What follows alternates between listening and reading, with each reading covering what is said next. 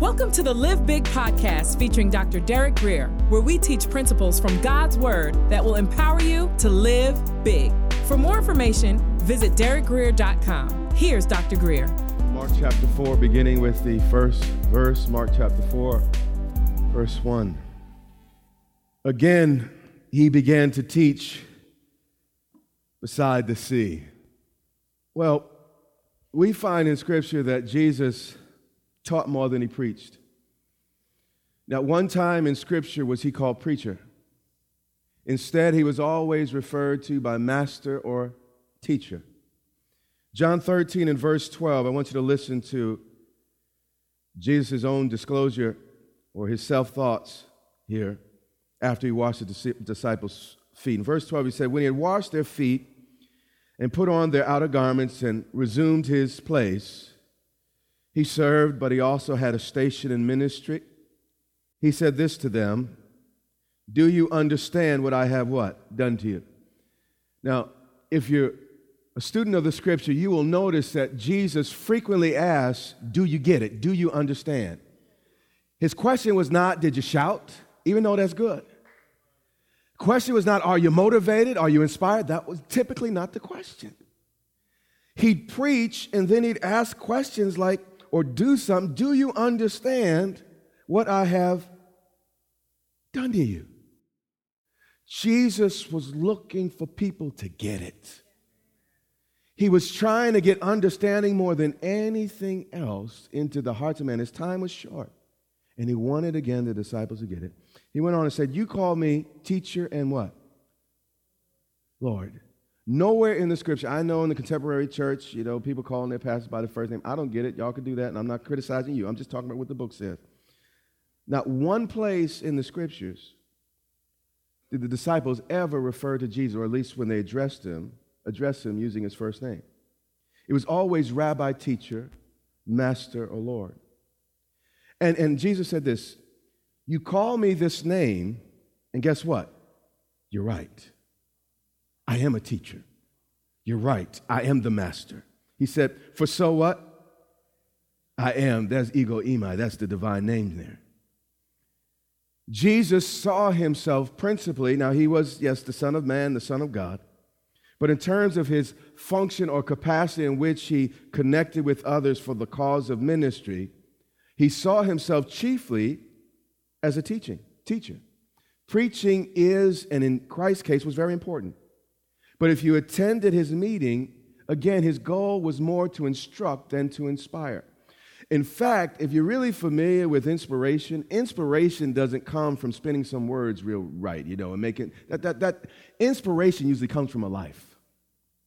Jesus inspires me because of the way he handled things. I'm inspired because of the way he, he, he handled the grave, predicted the grave, and, and, how he handled life, and, and because of who he was. You see, it's not just the message preached, it's the individual behind the message that tends to bring inspiration. And what we have is a lot of people trying to spin verbs and adjectives thinking that inspires people. Let me tell you something. I don't know if Mother Teresa could preach at all, but she inspires me. Are you hearing me? Dr. King, you know, I don't know that he was the greatest preacher ever. He gave, I really don't know that, but he inspired, he laid down his, are you hearing what I say? His life. And its inspiration doesn't just come from speaking well, it comes from a life lived. Jesus, now don't misunderstand me, he did inspire. And he was inspirational to hear. And in his teaching, he would preach and he'd get excited and he didn't put you to sleep. He, he, he, he, he was very involved in what he was doing, but his chief aim was to get into people's ear, not just, again, emotions. Please don't mishear. Emotions are a good thing. In fact, I feel just a little bit emotional right now in the presence of God, and it's a good thing. And my wife makes me feel emotional at times, and that's a good thing. And you don't want just a rote marriage where y'all just, you know, like go through the, no, no, you want to feel and, and you know, you want to experience some things together. And, and God wants us to feel. But our commitment comes before the feelings. For better or for worse, are you hearing me? And when I decided on the commitment, the feelings got a lot better. Okay, not a lot of amens this morning, but I think I'm doing a good job. Mark chapter 4, verse 1 again. And a very large crowd gathered about him. Here's the deal, leader, pastor to be. You don't have to put on a show to get a crowd. Just start meeting people's real needs. Start showing people Jesus. Start revealing God and, and, and teaching about the good uh, truth of, of God's word, and people will show up. Man, you know, I'll be honest, church, I know we do a lot of entertaining things, but we cannot compete with the television. We cannot compete with Hollywood. They got us beat hands down. They got machines, money. They know how to smooth it up. They know how to do it. So the thing that must distinguish the church is in all our doing, there has to be something authentic, something real, something genuine, something transforming that is more than the fluff and, and more than the powder. You hear what I'm saying? More than the touch up. Something genuine. I hope in even my teaching this morning, I'm going to say something, but you hear an authenticity. You know, a lot of folks say, Bishop, teach me how to preach. I can't teach you how to preach, but let me, if you let me teach you how to live, the preach will come. See, I, I really, no one trained me to preach. I, not, I didn't have one homiletic course in my life. All I did was walk with God. And after walking with him, I started sharing the things I knew. And, and, and, and the excitement would come. And, and, and he, he teach me how, how, to, how to reach people. And, and I, I learned from, from the scriptures. But the, my, my goal is not to preach, my goal is to live this thing. My goal is to have you live this thing. And if that requires teaching and preaching, I'll do it. But the preaching and the amens is not the end result. The end result must be a life lived. So Jesus would interrupt, or, or actually, did you guys get me? Did you understand? I, I know it was exciting, and Jesus was charismatic and he was powerful, but, but did you understand?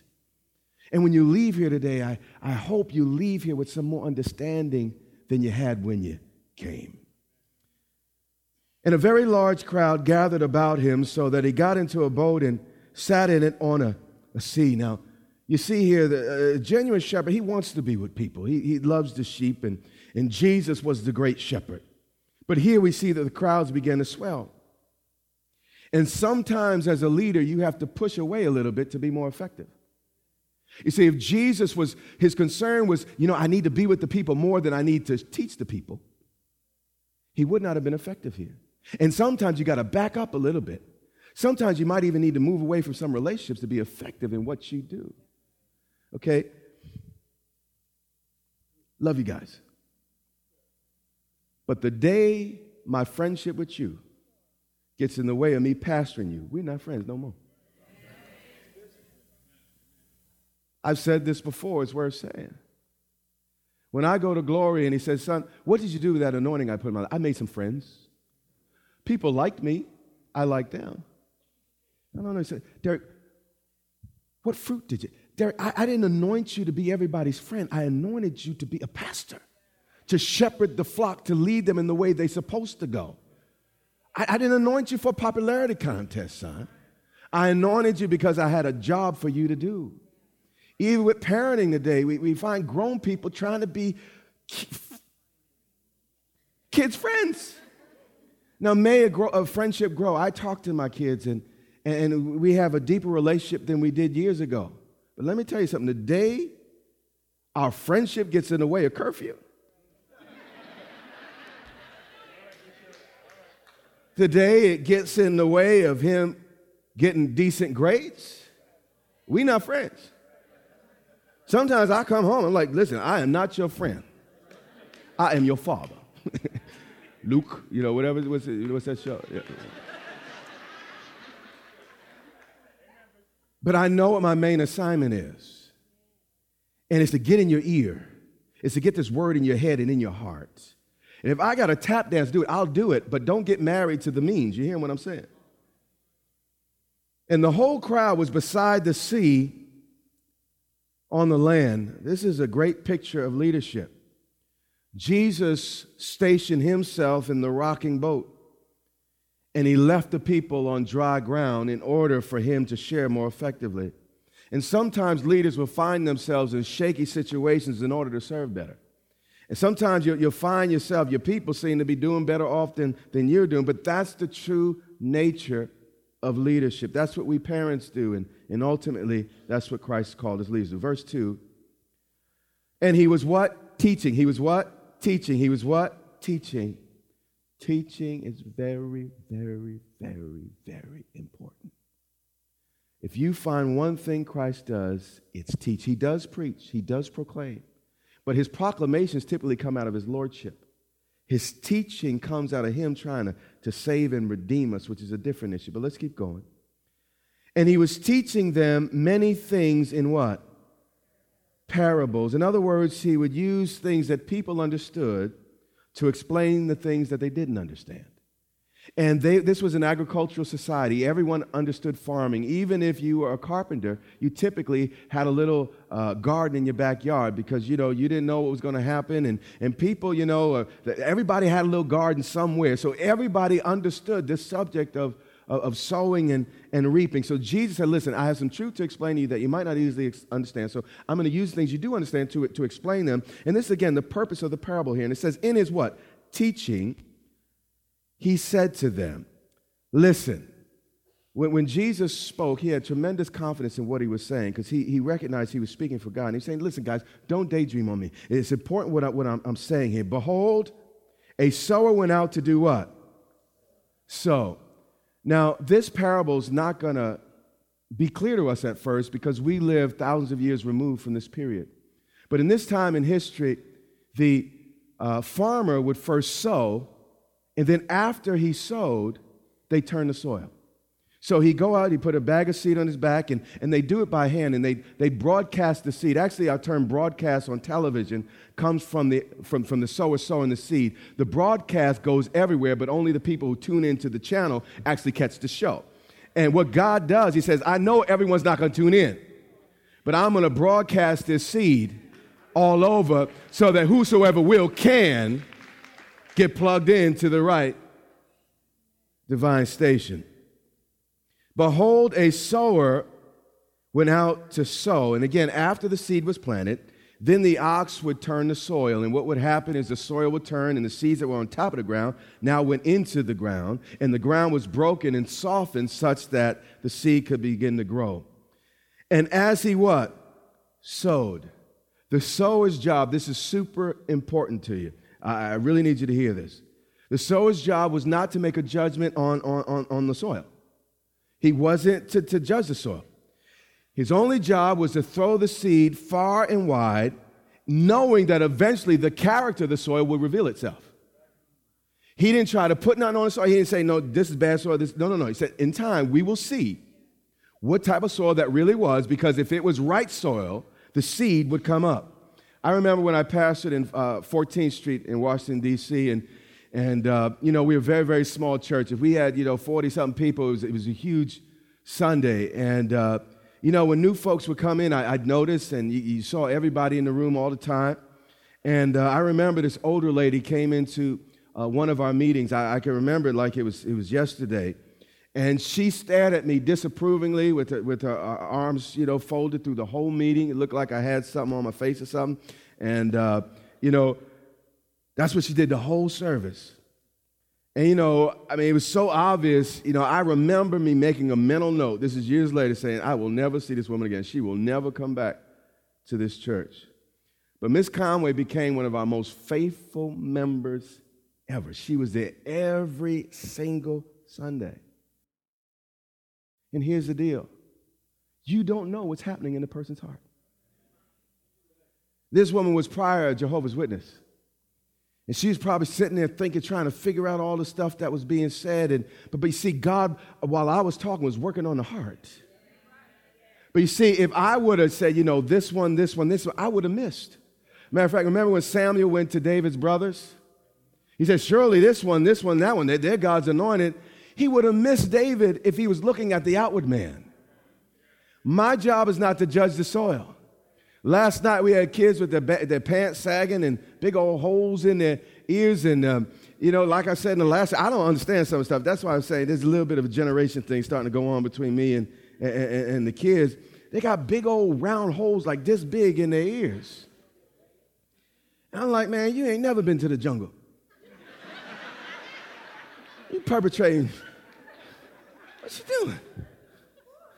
But anyway, got big old things in their ears and they all tatted up and all the rest and, and, and everything. But you don't know what's happening in that young person's heart. You can't judge them by their pants or their, their, their. You can't. No, no, no, no, no. You don't know. So our job is no matter how they live and what they doing, plant the seed. Don't be a judge of the soil. I don't care what their lifestyle is or is not. Just plant the seed. You hear me? That's our only job. So I don't care how mean your family seems. I don't care how opposed they, they seem to be. Just keep planting the seed. Even that person on your job, I don't care how mean they, again, how, how just they will never keep on smiling. Just keep on planting the seed of kindness. And eventually, you don't know. It might be 20 years from now, they'll remember. I remember, you know, I thought every Christian was a fake until I met this one person on my job. No matter what I did, they smiled at me, they loved on me, took me out to lunch. And it could take 20 years for that to finally sink into that heart and change that life. It said, And as he sowed, some seed fell along the path. No matter how careful he sowed, the wind would invariably blow some of the seed away from where he intended it to go. And the farmer would sow, and, and, and he wasn't typically throwing it on the road just to throw it. He wasn't doing that. But, but again, the, the wind would take it to, to the hardened road surface. And Ecclesiastes 11.4 speaks to this, though. It says, He who observes the winds will not sow. In other words, if you're waiting for everything to, to be just right before you do that thing God told you to do, you will never, ever do it. And he who regards the clouds will not what? Reap. You will never have perfect circumstances. It will never happen. If it's not one little thing, it's going to be another thing. Just move when God says move. Are you hearing me? People criticize me. See, I'm a guy who knows what he wants. So when I see what I want, I know what I want. I met my wife 19 something years ago. And uh, I met her in May. We were married by February. You hear what I'm saying? I know what I want.